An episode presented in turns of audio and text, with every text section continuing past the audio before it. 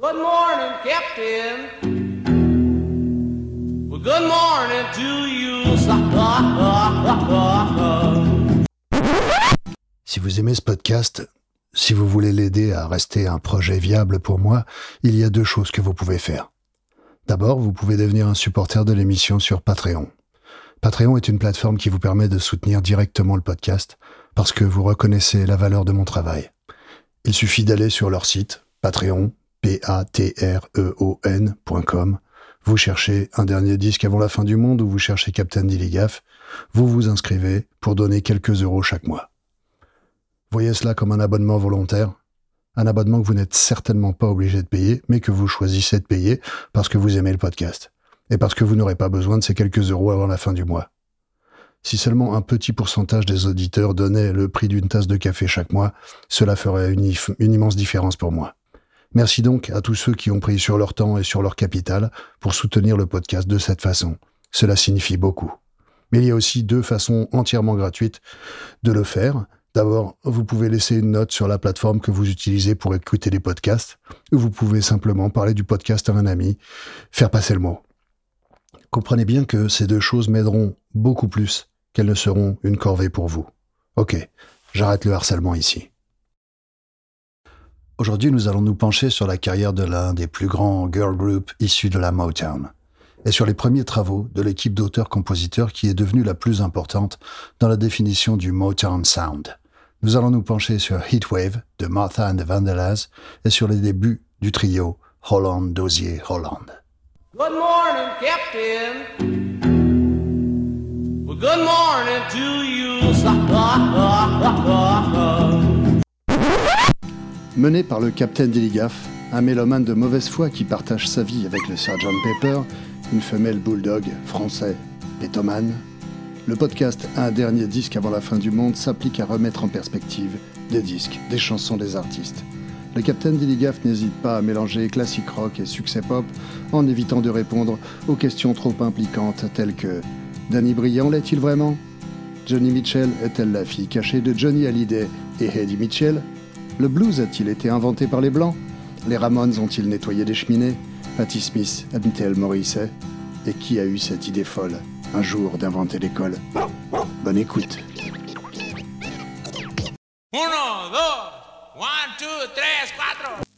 Au moment où elle commence à enregistrer pour la Motown, Martha Reeves a déjà passé plusieurs années dans des groupes autour de Détroit.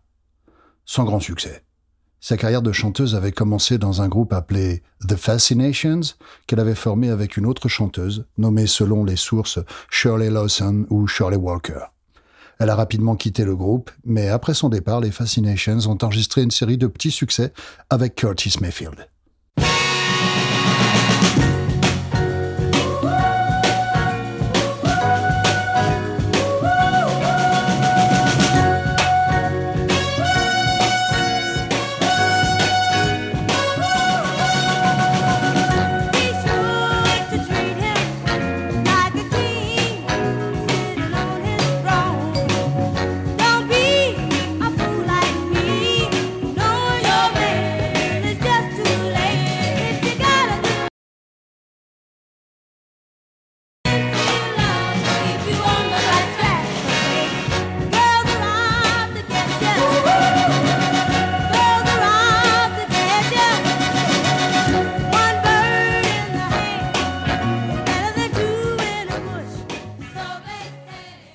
Ce n'est pas seulement à son expérience professionnelle telle qu'elle est que Reeves attribue son succès. Elle a également été soliste dans la chorale de son lycée, et d'après ses dires, c'est son professeur de musique, Abraham Silver, qui lui a donné sa véritable formation. Dans son autobiographie, elle raconte qu'elle traînait dans le parc en chantant avec d'autres personnes qui avaient suivi les cours du même professeur. Mary Wilson et Florence Ballard, qui allaient former les Supremes, Bobby Rogers et Claudette Robinson, membres fondateurs des Miracles, et Little Joe Harris, qui deviendra plus tard le chanteur du groupe mineur de la Motown, The Undisputed Truth. Elle a finalement rejoint un autre groupe, les Delphis, avec trois autres chanteuses, Gloria Williams ou Williamson selon les sources, Annette Baird et Rosaline Ashford. Le groupe s'est vite rendu compte qu'ils ne s'entendaient pas particulièrement bien en tant que personnes, leur personnalité étant toutes trop différentes. Mais leur voix se mariait très bien et elles travaillaient bien sur scène. Williams, ou Williamson, est alors le leader et chanteuse principale du groupe. Et le reste des Delphis lui sert de groupe d'accompagnement il commence à se produire dans des soirées amateurs et des concours de talent qui constituent une grande partie de la manière dont les talents black de l'époque se faisaient connaître. Et il développe une réalité avec deux autres groupes, The Primes, qui deviendront les Temptations, et The Primates, qui s'étaient nommés ainsi d'après les Primes, mais qui deviendront plus tard The Supremes.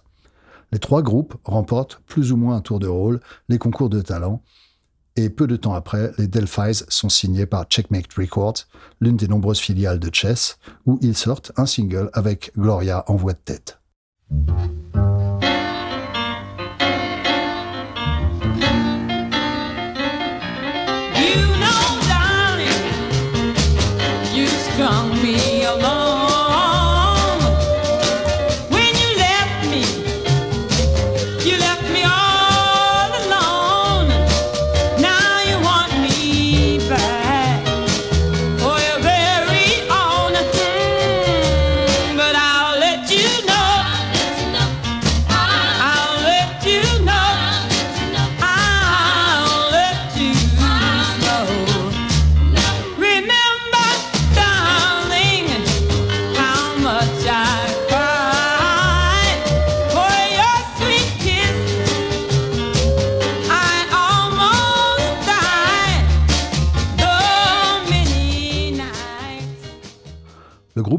Fait les chœurs sur d'autres disques de l'époque, comme When True Love Comes to Be de Mike Hanks.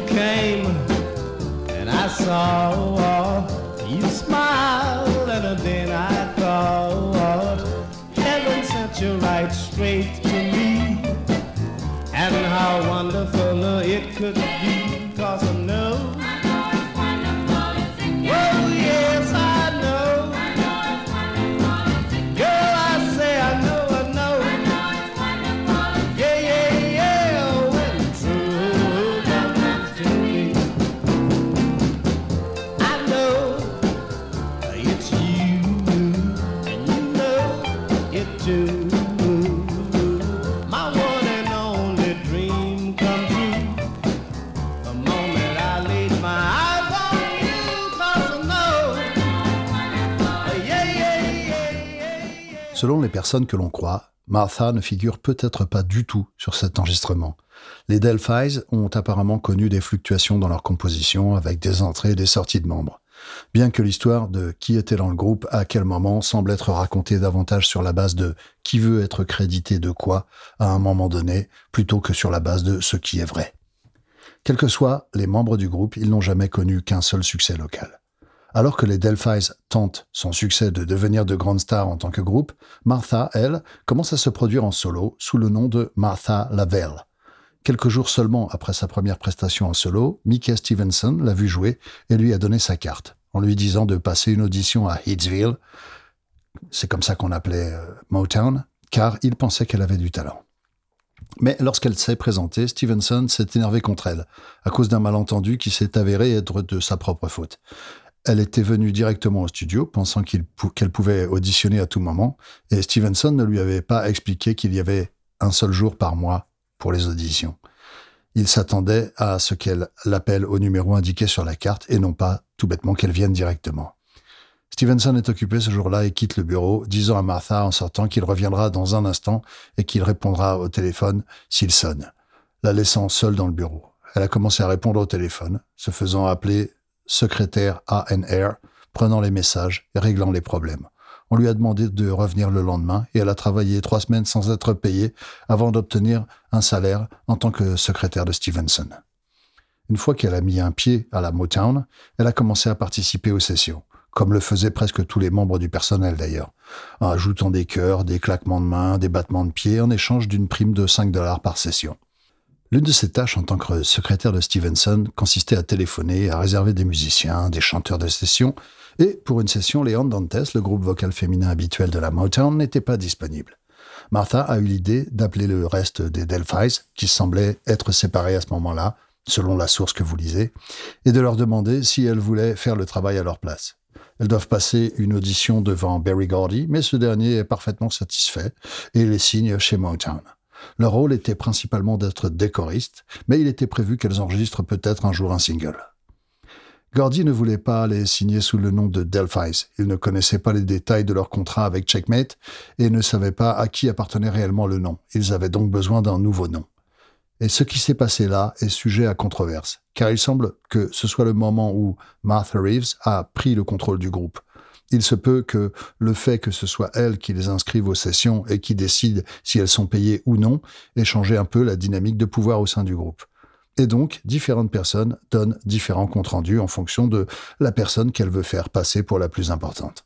Mais l'histoire généralement acceptée est que Martha a suggéré un nom basé sur la rue où elle vivait, Van Dyke Street, et sur Della Reese, la chanteuse préférée de Martha, qui avait eu des succès comme Don't You Know.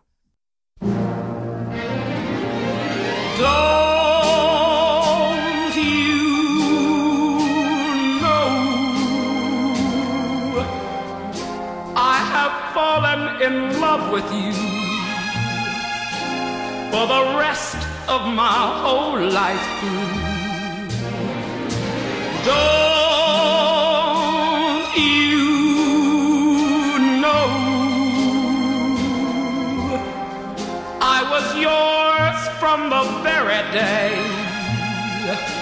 that you happened to come my way?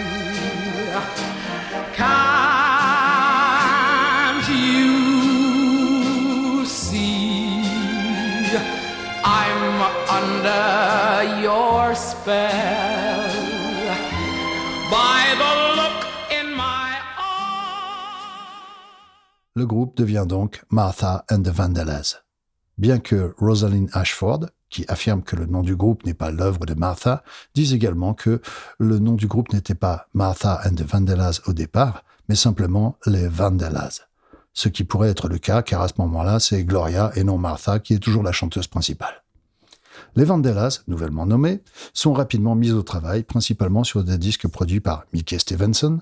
Le premier disque sur lequel elles ont chanté n'était pas crédité aux Vandellas, ni même à Martha and the Vandellas, mais à Sandra Mallett and the Vandellas.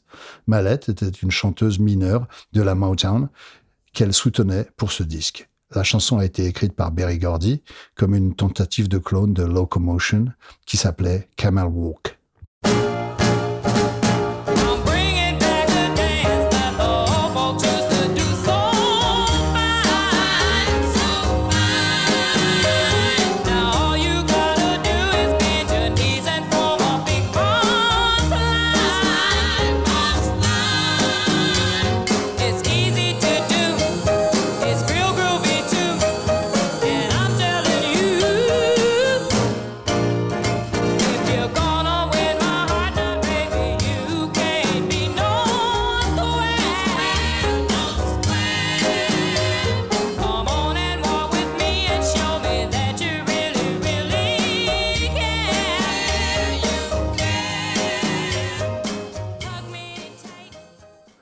Plus célèbre, il y a eu le disque dont tout le monde parle comme étant le premier à inclure les Vandellas, même s'il est sorti après Camel Walk, Stubborn Kind of Fellows de Marvin Gaye.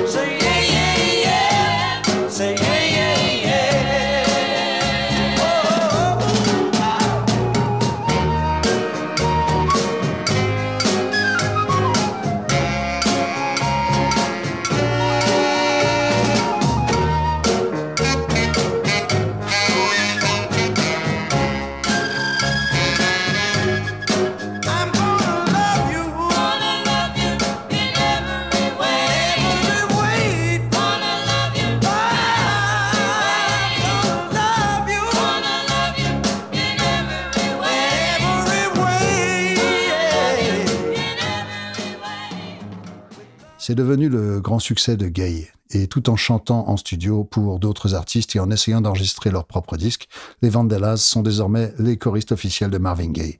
Et lors des spectacles tels que ceux de la Motown Review, elles chantent avec Gay en plus de leurs propres prestations. Bien qu'elles ne soient pas encore des stars, elles ont pris un pied sur l'échelle et en travaillant avec Marvin, elles ont l'occasion de se produire avec toutes sortes de personnes. Martha est particulièrement impressionnée par les Beach Boys, qui se produisent sur la même affiche qu'elle à Detroit, et elle a un béguin pour Mike Love, qu'elle aimera tout au long de sa vie, même si c'est un fiefé connard. Mais bien que les Vandellas soient les choristes incontournables de la Motown en 1962, elles veulent toujours enregistrer leur propre disque. Elles ont enregistré un disque avec Gloria au chant, You'll Never Cherish a Love So True till you lose it.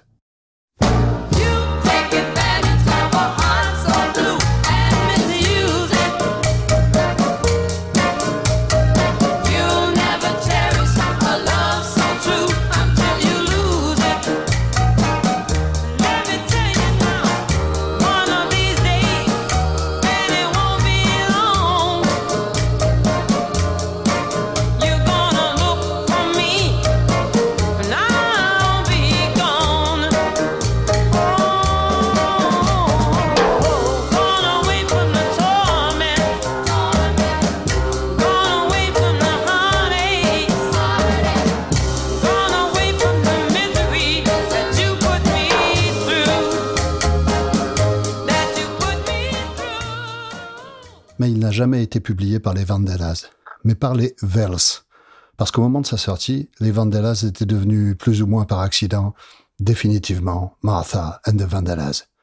La session qui a tout changé s'est produite parce que Martha travaillait encore comme secrétaire de Mickey Stevenson. Stevenson produisait un disque pour Mary Wells et il y avait un problème. Stevenson vient d'instaurer un nouveau système pour ses enregistrements à la Motown.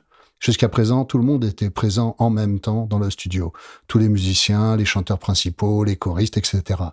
Mais cela devenait de plus en plus difficile lorsque les stars du label étaient constamment en tournée. Et cela signifiait également que si le chanteur ratait une note, une bonne prise de base était également gâchée, ou vice-versa. Ce n'était tout simplement pas efficace. Ainsi, profitant de la possibilité de faire du multipiste, Stevenson a commencé à faire les choses différemment. Désormais, les Funk Brothers enregistraient les pistes d'accompagnement en studio chaque fois qu'un auteur-producteur avait quelque chose à enregistrer. Et les chanteurs venaient ensuite superposer leur voix quand cela les arrangeait. Cela présentait également d'autres avantages. Si un chanteur ne convenait pas à une chanson, il pouvait en enregistrer une autre à sa place. Et il pouvait réutiliser les pistes d'accompagnement. Ainsi, si une chanson était un succès pour, disons, les Miracles, les Marvelettes pouvaient ensuite utiliser la même piste d'accompagnement pour une cover de la chanson afin de compléter un album. Mais ce système posait également un problème. Et ce problème était le syndicat des musiciens. Le syndicat avait une règle selon laquelle si des musiciens coupaient, enregistraient un morceau destiné à contenir une voix, le chanteur devait être présent à la session. Comme beaucoup de règles syndicales historiques, cette règle semble totalement ridicule aujourd'hui, mais il ne fait aucun doute qu'elle avait de bonnes raisons d'être à l'époque. Motown, comme la plupart des labels, était parfaitement heureux d'enfreindre les règles syndicales à l'occasion, mais il y avait toujours la possibilité d'une inspection syndicale surprise. Et l'une d'elles s'est présentée alors que Mickey Stevenson était en train d'enregistrer I'll Have to Let Him Go. Mary Wells n'était pas là et sachant que sa secrétaire savait chanter, Stevenson l'a attrapé et lui a demandé d'entrer en studio et de chanter la chanson pendant que les musiciens jouaient. Martha a décidé de donner à la chanson tout ce qu'elle avait. Et Stevenson fut suffisamment impressionné pour décider de lui donner la chanson plutôt qu'à Mary Wells. C'est lors de la même session que les Vandellas ont enregistré les chansons avec Gloria en voix de tête. Elles ont enregistré de nouvelles voix sur la piste d'accompagnement que Stevenson avait enregistré ce jour-là. Saw him kiss another and watched him hold her tight. And I made up in my mind that very night I've got to let him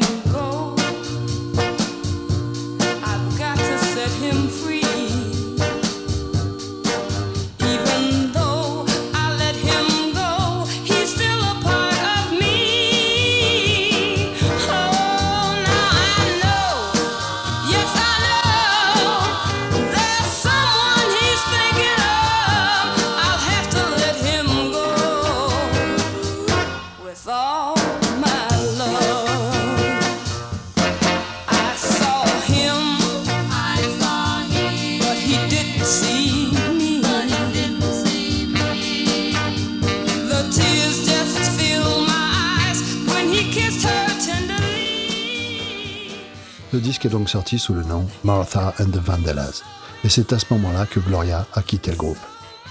Certains ont suggéré que c'était parce qu'elle n'aimait pas que Martha devienne le leader, ce que je comprends, tandis que d'autres ont dit que c'était simplement parce qu'elle avait un bon travail en ville à côté et qu'elle ne voulait pas le mettre en danger en devenant une chanteuse à plein temps. Quoi qu'il en soit, une semaine après, la sortie du disque des Vandellas, Motown sort You'll Never Cherish a Love So True Till You Lose It sous le nom de The Verse. Aucun de ces deux singles n'a eu de succès de toute façon dans les hit parades, mais ce ne sera pas le cas du suivant, qui ne sortira pourtant que cinq mois plus tard. Lorsqu'il est enfin sorti, il a été considéré comme le véritable début du Motown Sound. Avant ce disque, la Motown avait sorti de nombreux disques incroyables, et nous en avons examiné quelques-uns, mais après ce disque, elle a commencé à dominer clairement le marché et les hit parades américains pour le reste de la décennie. Une domination due en grande partie à l'équipe d'auteurs-producteurs Holland, Dozier et Holland. Nous avons déjà entendu parler des frères Holland et de la Dozier, séparément, dans des épisodes précédents consacrés à la Motown. Mais c'est à ce moment-là qu'il passe du statut de acteur mineur au sein de l'organisation Motown à celui de équipe la plus importante pour le succès commercial du futur label. Et il convient donc de s'y intéresser de plus près. Eddie Holland a commencé à travailler avec Berry Gordy des années avant la création de la Motown. C'était un chanteur connu pour avoir une voix un peu similaire à celle de Jackie Wilson, et Gordy l'avait d'abord engagé comme chanteur de démonstration, enregistrant des chansons écrites pour Wilson afin que ce dernier puisse entendre comment elle sonnait dans sa voix, et essayant ensuite de le transformer en clone de Wilson en commençant par le premier single de Holland. You,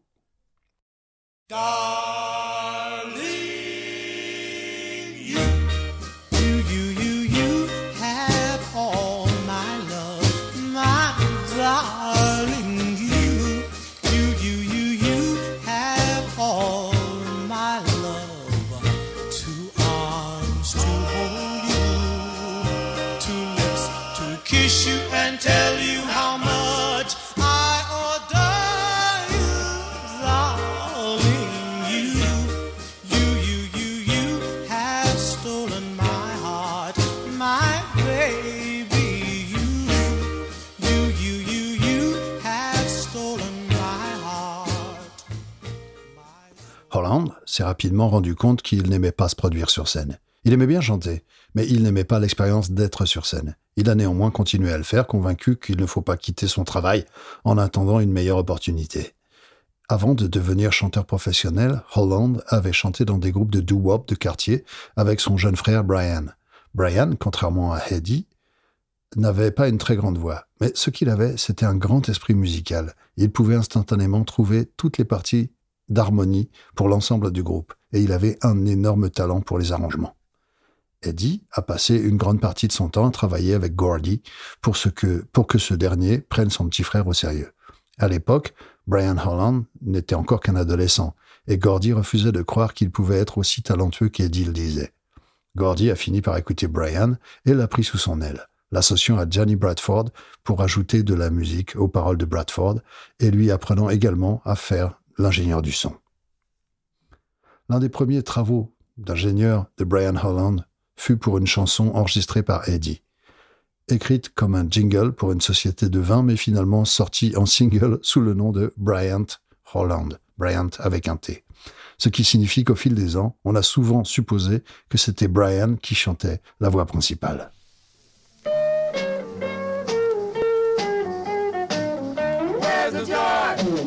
A nature boy. Where's the joy? A nature boy. So fine,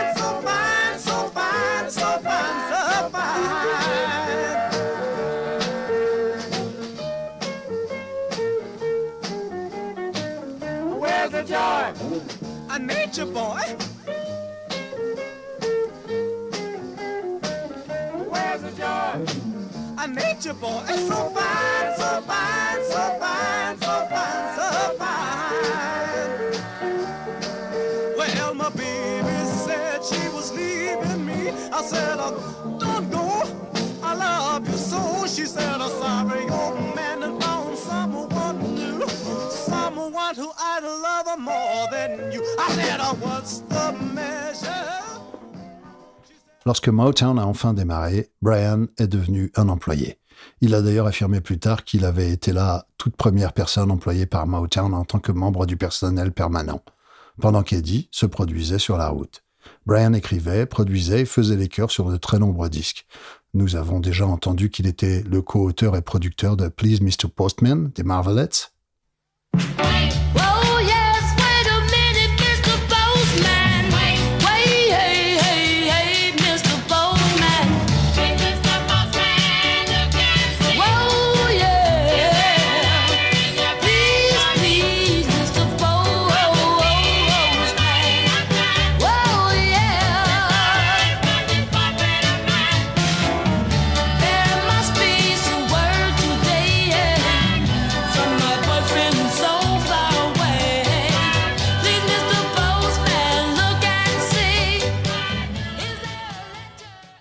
On sait que ce fut un énorme succès et le premier numéro un de Motown, mais Brian n'était encore qu'un membre de l'équipe Motown et pas aussi important que Berry Gordy, Smokey Robinson ou Mickey Stevenson.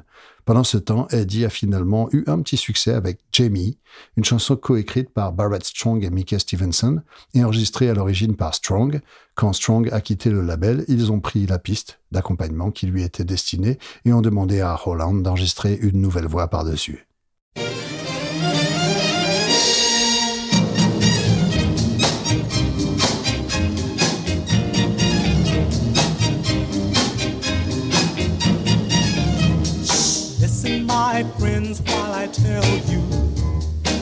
About a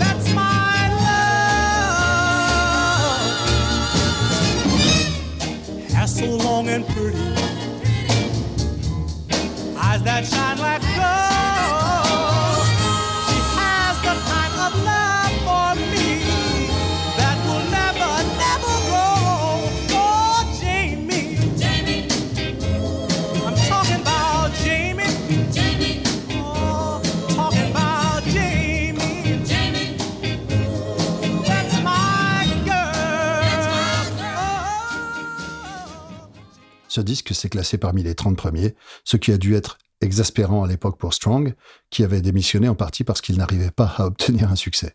Mais ce qui a permis au frère Holland de passer du statut de simple euh, pièce de la machine Motown à celui de force créative les plus importantes de la société.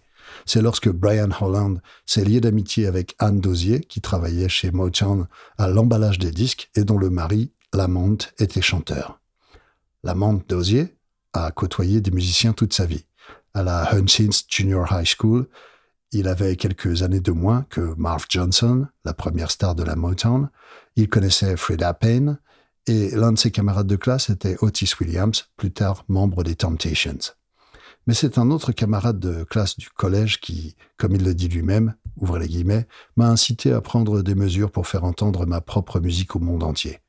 lorsqu'un de ses amis lui a demandé s'il voulait venir à l'église pour écouter un autre camarade de classe chanter.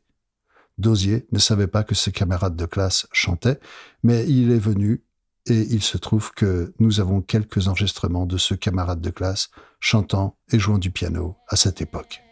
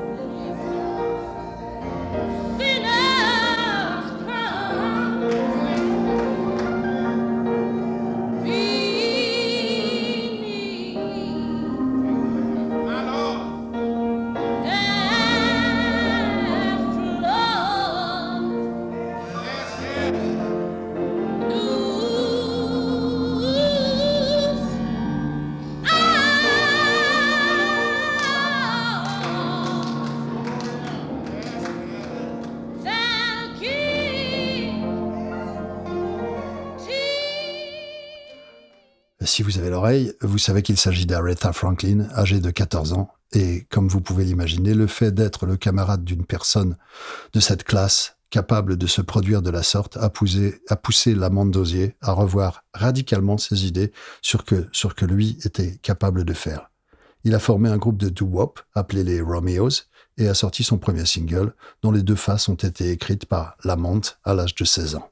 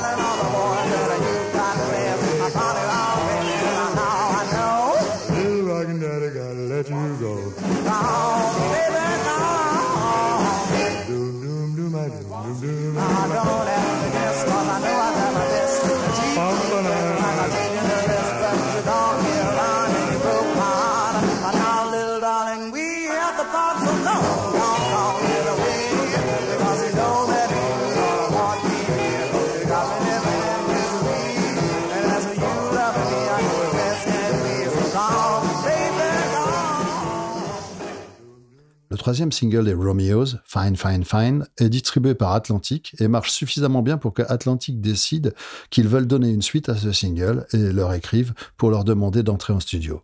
Mais l'amante d'Osier, âgé de 16 ans, pensait avoir un certain pouvoir de négociation. Il leur a alors répondu qu'il n'était pas intéressé par un simple single. Ce qu'il voulait, c'était un album. Jerry Wexler répond en disant Ok, vous êtes libéré de votre contrat et la brève carrière des Romeos s'est achevée avant même d'avoir commencé. Il a donc rejoint les Voice Masters, le premier groupe signé par Anna Records, et il a chanté sur leur premier disque Hope and Pray, le tout premier disque sorti par un label de la famille Gordy.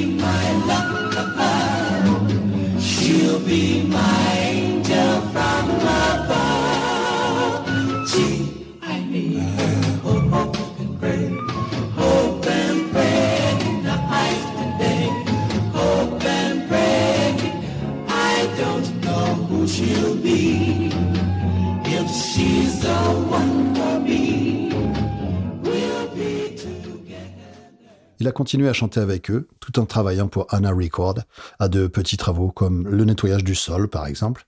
Son premier disque solo chez Anna, sorti sous le nom de Lamont Anthony, comprenait Robert White à la guitare, James Chimerson à la base, Harvey Fuqua au piano et Marvin Gaye à la batterie, et s'inspirait du personnage de bande dessinée. Popeye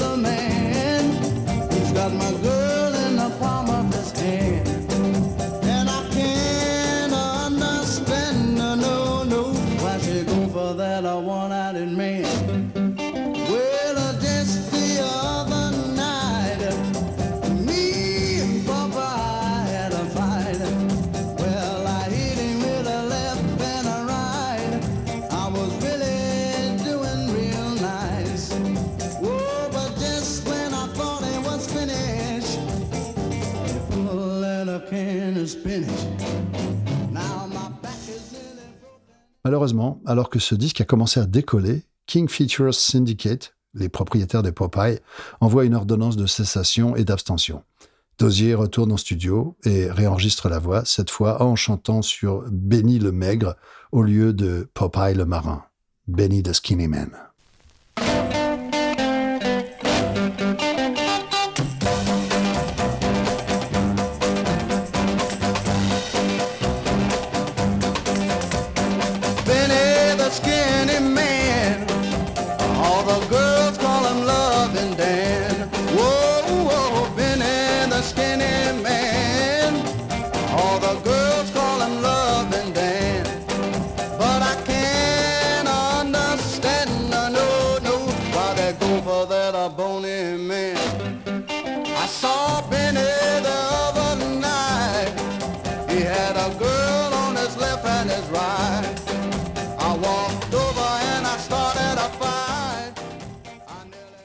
Il semble que sans le titre euh, Popeye dans la chanson, la chanson est fait un flop.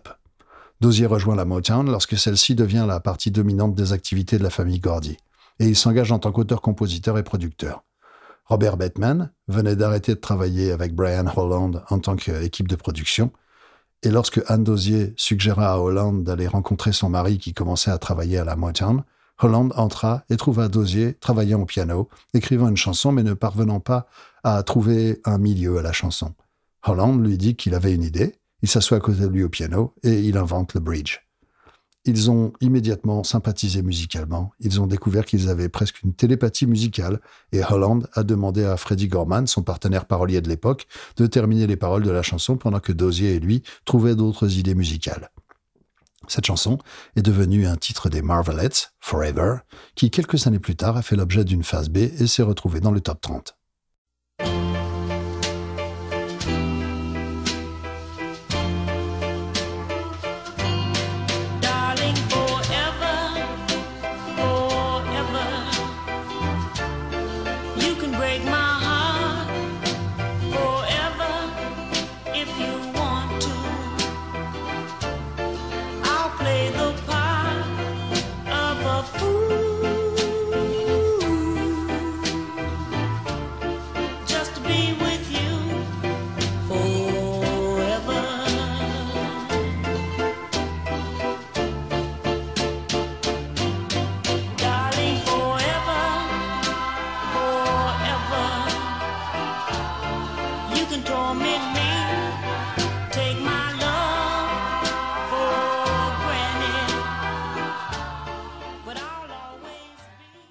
Holland et Dozier forment rapidement une solide équipe musicale. Dozier a une grande aptitude à trouver des riffs et des accroches, à la fois lyriques et musicales, ainsi que des idées rythmiques, tandis que Brian Holland trouve des mélodies, des bonnes mélodies et des changements d'accords intéressants. Bien que les deux puissent faire valoir euh, leur talent, en studio, Brian travaillait avec les batteurs, tandis que Lamont travaillait avec les claviéristes et discutait des parties de basse avec James Jimerson.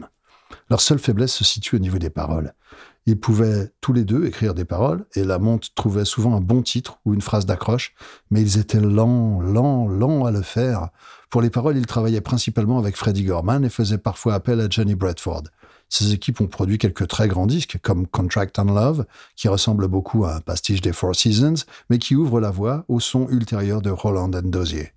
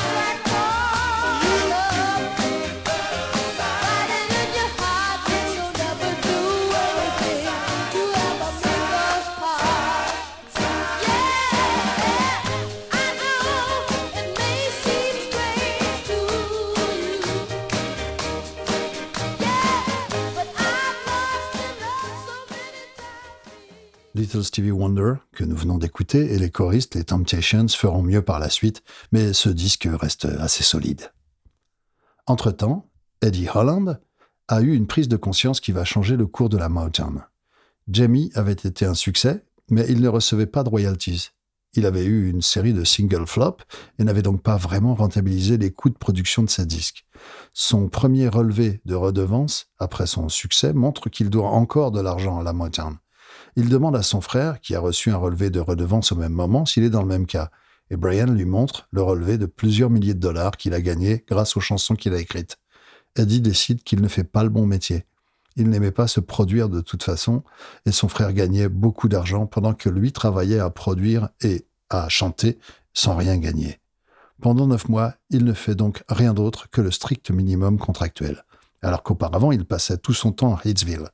Il ne se présentait plus que pour ses propres sessions à lui et consacrait du temps à l'apprentissage de l'écriture de chansons. Il étudie l'écriture de Smokey Robinson et développe ses propres idées sur ce qui doit figurer dans un texte. Il ne veut pas des mots vides de sens, il veut que chaque mot ait de l'importance. Il voulait également s'assurer que même si les gens entendaient mal une ou deux phrases, il serait capable de comprendre l'idée globale de la chanson à partir des autres phrases.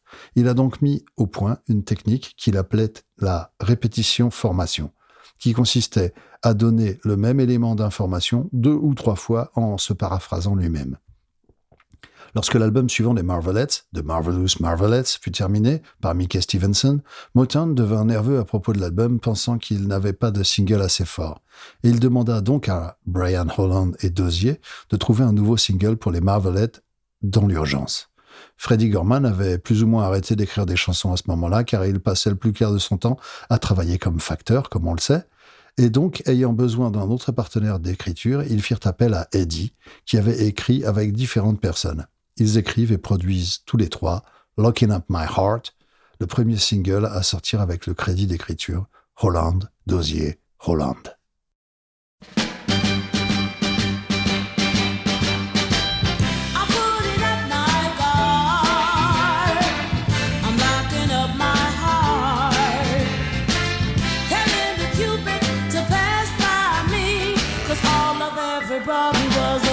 I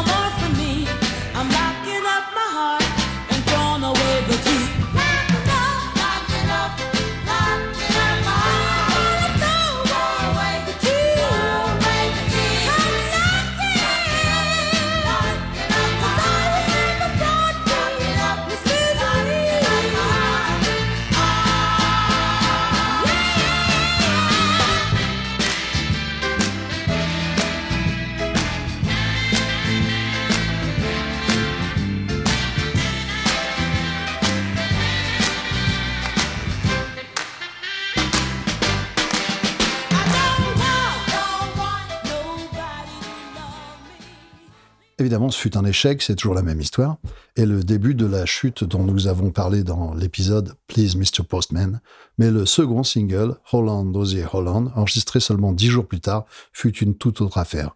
Celui-ci a été enregistré par Martha and the Vandellas et a été largement considéré comme le début du véritable âge d'or de la Motown, à tel point que l'autobiographie de Brian et Hedy Holland porte le nom de ce single plutôt que celui d'un des succès plus importants et plus évidents qu'ils allaient coécrire plus tard. L'introduction de Come and Get These Memories n'est pas particulièrement prometteuse. Les Vandellas chantent le refrain.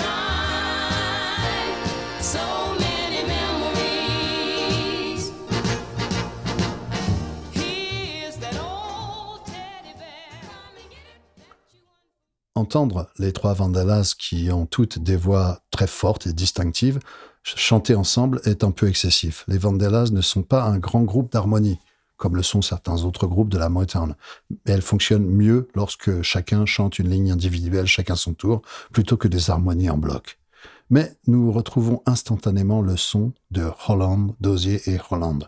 En fait, Brian Holland est l'amant de Dozier qui s'occupait de l'aspect musical des choses et dit, se concentrant sur les paroles, allez faire leur truc. Il y a un rythme légèrement balancé avec un backbeat assez fort et des claquements de mains et un tambourin qui souligne le temps 2 et le temps 4. La même combinaison rythmique qui a fait tant de premiers disques rock and roll que nous avons examinés dans les premiers épisodes du podcast. Mais cette fois, à un rythme, on va dire, plus sédentaire, une promenade plus détendue, décontractée plutôt qu'un sprint. Il y a les parties de piano et des guitares simples, des accords, les deux instruments jouant souvent à l'unisson et mettant l'accent sur le rythme plutôt que sur quelque chose de plus complexe mélodique. Et il y a la merveilleuse partie de basse de James Jamerson qui fait exactement le contraire de ce que font le piano et la guitare.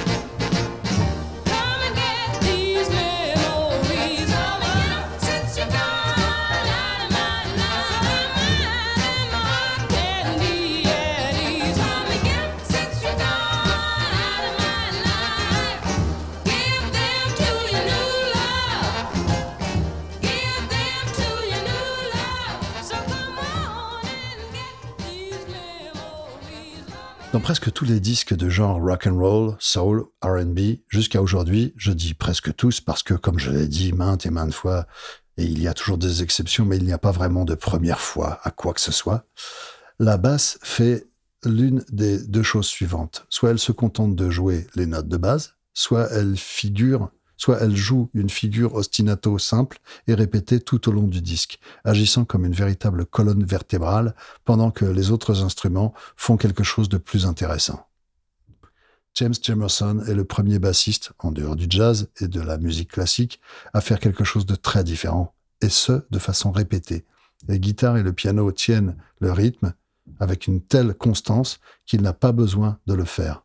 Il joue des mélodies, en grande partie improvisées, et saute dans tous les sens, et va dans toutes les directions différentes auxquelles on pouvait s'attendre. Come and Get These Memories a été écrite en grande partie avant l'implication de Eddie et l'essentiel des paroles a été écrit par Lamont Dozier. Il dit que dans ce cas, il était inspiré par des chanteuses country comme Loretta Lynn et le style lyrique de la chanson qui prend des objets physiques et les utilise comme métaphore pour des états émotionnels semble certainement très country. Come and Get These Memories se classe à la 29e place du palmarès pop et à la 6e place du palmarès RB.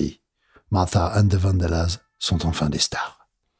Comme c'était la pratique habituelle à la Motown lorsqu'un artiste avait un succès, l'équipe d'écriture et de production avait la possibilité de faire la suite avec lui. Et la suite était donc une autre chanson de Holland Dozier Holland, encore une fois à partir d'une idée de la Dozier comme la plupart de leurs collaborations futures avec les Vandellas le seraient. Heatwave est un autre bond en avant, et c'est probablement l'album le plus excitant que la Motown ait sorti jusqu'à présent. Alors que Come and Get These Memories établissait le son Motown, celui-ci établit le son Martha and the Vandellas, spécifiquement, et le style que Holland Dozier et Holland appliqueront à nombre de leurs productions plus up-tempo pour d'autres artistes. Il s'agit d'un sous-genre de la Motown qui, lorsqu'il a été adapté par les fans du nord de l'Angleterre, est devenu connu sous le nom de Northern Soul la branche de la musique Motown qui a mené directement au disco, au high energy, à l'électropop, à l'usine à tubes Stock Aitken Waterman dans les années 80 et à des pans entiers de la culture gay. Et à presque toute la musique faite pour danser, quel qu'en soit le genre. Après ce moment-là, là où Come and Get These Memories était mid-tempo, Heatwave s'emballe. Là où Come and Get These Memories swingait doucement, Heatwave s'emballe. Dans Come and Get These Memories, la batterie oscille entre les percussions qui accentuent le contretemps. Ici, la batterie accentue le contretemps complètement, tandis que le tambourin frappe à fond chaque temps du 4-4. C'est un rythme qui a quelque chose de commun avec certains des succès contemporains des Four Seasons, mais il est moins, on va dire, militaire que ceux-ci. Alors que le jeu de batterie de Pistol Allen commence par être très dur, il le balance de plus en plus au fur et à mesure que le disque avance, faisant confiance à l'auditeur une fois que ce rythme dur a été établi, lui permettant de s'effacer un peu plus derrière le rythme. Bon, mes compétences en musique rythmique étant quand même assez limitées, bah, je vais vous laisser juger par, par vous-même. Écoutez plutôt.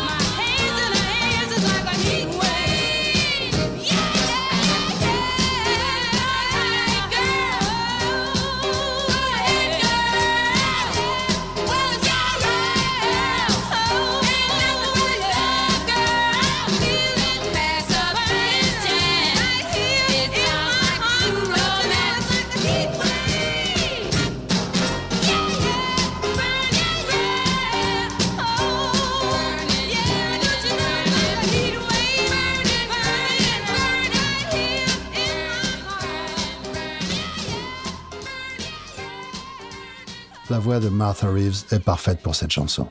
La plupart des chanteuses de la Motown étaient avant tout des chanteuses de pop, certaines d'entre elles, beaucoup d'entre elles, des grandes chanteuses de pop, mais toutes avaient des voix fondamentalement adaptées à, à la douceur. Reeves était une belle chanteuse, elle a beaucoup plus d'influence de blues et de gospel dans sa voix que beaucoup d'autres chanteuses de la Motown, et elle le montre ici. Elle envoie. Heatwave est rentré dans le top 10, tout comme son successeur, une sorte de Heatwave appelé Quicksand, mais les deux disques suivants, toujours des disques Holland Ozzy Holland, n'ont même pas atteint le top 40. Et Annette est partie, remplacée par Betty Kelly.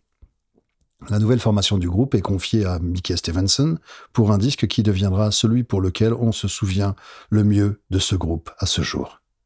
Ce n'est pas un disque aussi important pour le développement de Motown que Come and Get These Memories ou Heatwave, mais Dancing in the Street est un pur chef-d'œuvre. Écrit par Stevenson, Marvin Gaye et Ivy Joe Hunter. Il met en vedette Gaye à la batterie, mais le son percussif le plus proéminent est celui de Hunter, qui, selon le récit que vous lisez, frappait une chaîne en acier contre quelque chose jusqu'à ce que ses mains saignent, ou frappait avec un démonte-pneu. Et la voix de Martha est étonnante, elle a du tranchant. Apparemment, il s'agit de la deuxième prise, et elle semble un peu contrariée parce qu'elle a absolument réussi à bien chanter lors de la première prise, pour se rendre compte qu'il y avait eu un problème lors de l'enregistrement et que le problème ne venait pas d'elle.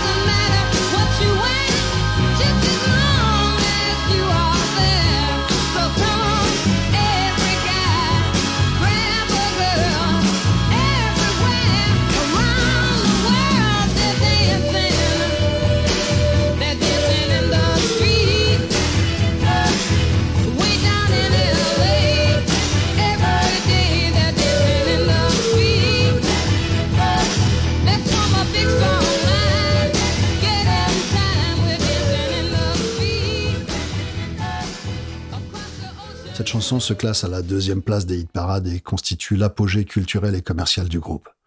La chanson a également acquis une certaine notoriété deux ans plus tard, dans le sillage des manifestations en faveur des droits civiques qui ont été interprétées comme des émeutes. La chanson a été interprétée comme un appel à l'émeute. On a supposé qu'au lieu de parler de danse dans la rue, il s'agissait en fait d'un appel à l'émeute. Ce que les Rolling Stones ont repris plus tard lorsqu'ils ont sorti Street Fighting Man, une chanson qui doit plus qu'un peu au classique des Vandellas. Le disque suivant, Wild One, ressemblait tellement à Dancing in the Street que j'ai entendu dire que la piste d'accompagnement était une prise alternative de cette chanson. Ce n'est pas le cas, mais on dirait que ça pourrait l'être. Mais l'album suivant les a vus réunis avec Holland Dozier Holland, qui leur ont fourni un autre grand morceau, Nowhere to Run.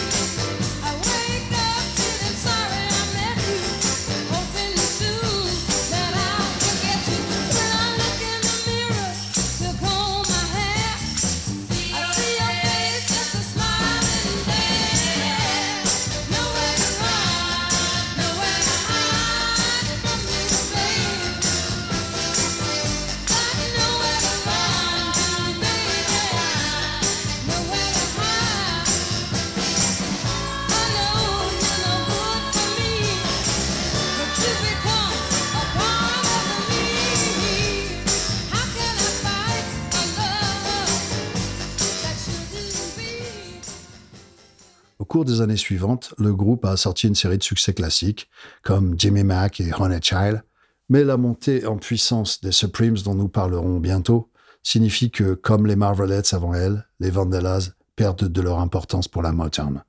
Lorsque la Motown a déménagé de Detroit à Los Angeles au début des années 70, Martha a été l'une de celles qui a décidé de ne pas faire le déplacement avec le label. Et le groupe s'est séparé, bien que la formation originale se soit occasionnellement réunie, bien sûr, pour de grands événements et fait quelques enregistrements pour le label Motor City de Ian Levine. Il existe actuellement deux groupes Vandellas en tournée.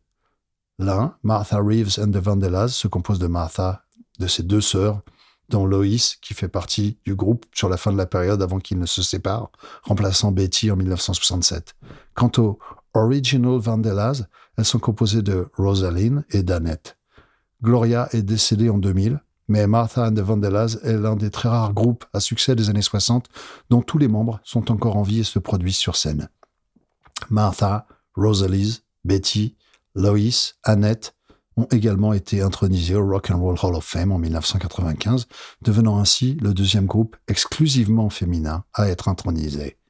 Les Vandellas étaient l'un des plus grands groupes de la Motown et l'un des plus grands girl groups. Et leur plus grand succès résiste à tout ce que les autres groupes de la Motown faisaient à l'époque.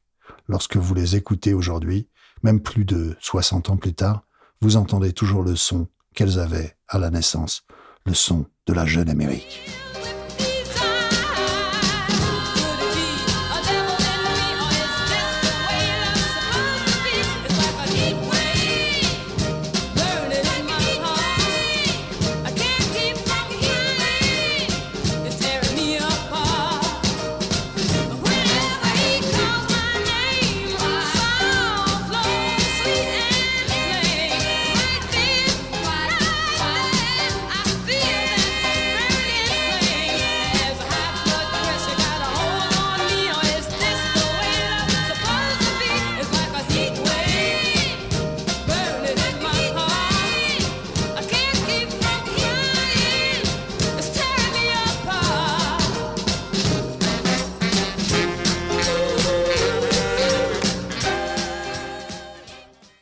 De bas de page.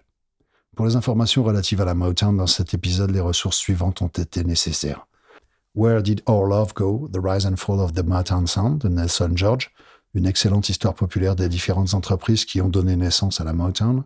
To Be Loved de Berry Gordy, l'autobiographie de Berry Gordy, certes unilatérale mais relativement bien écrite. Woman of Motown, an oral history de Susan Whitehall, qui est une collection d'entretiens avec des femmes impliquées dans la Motown, et notamment Martha and the Vandellas, I Hear a Symphony, Motown and Crossover R&B, par G. Andrew Flory, un regard académique sur la Motown, l'encyclopédie Motown de Graham Bates, évidemment, How Sweet It Is de Lamont Dozier et Scott B. Bowmer, l'autobiographie de Dozier, tandis que Come and Get These Memories de Brian et Heidi Holland avec Dave Thompson et celle des frères Holland. On trouve également Motown Junkies, un blog rarement mis à jour mais qui examine les premiers titres des singles de la Motown. Girls Groups de John Clemente contient des biographies très succinctes de nombreux groupes de l'époque, dont Martha and the Vandellas. Et pour finir, Dancing in the Streets, Confession of a Motown Diva de Martha Reeves avec Mark Bego, l'autobiographie officielle de Martha Reeves. Le coffret The Single Collection de 62 à 72 chez Island Records contient tous les singles de Vandellas de la Motown, ainsi qu'un certain nombre de raretés. Bonne écoute.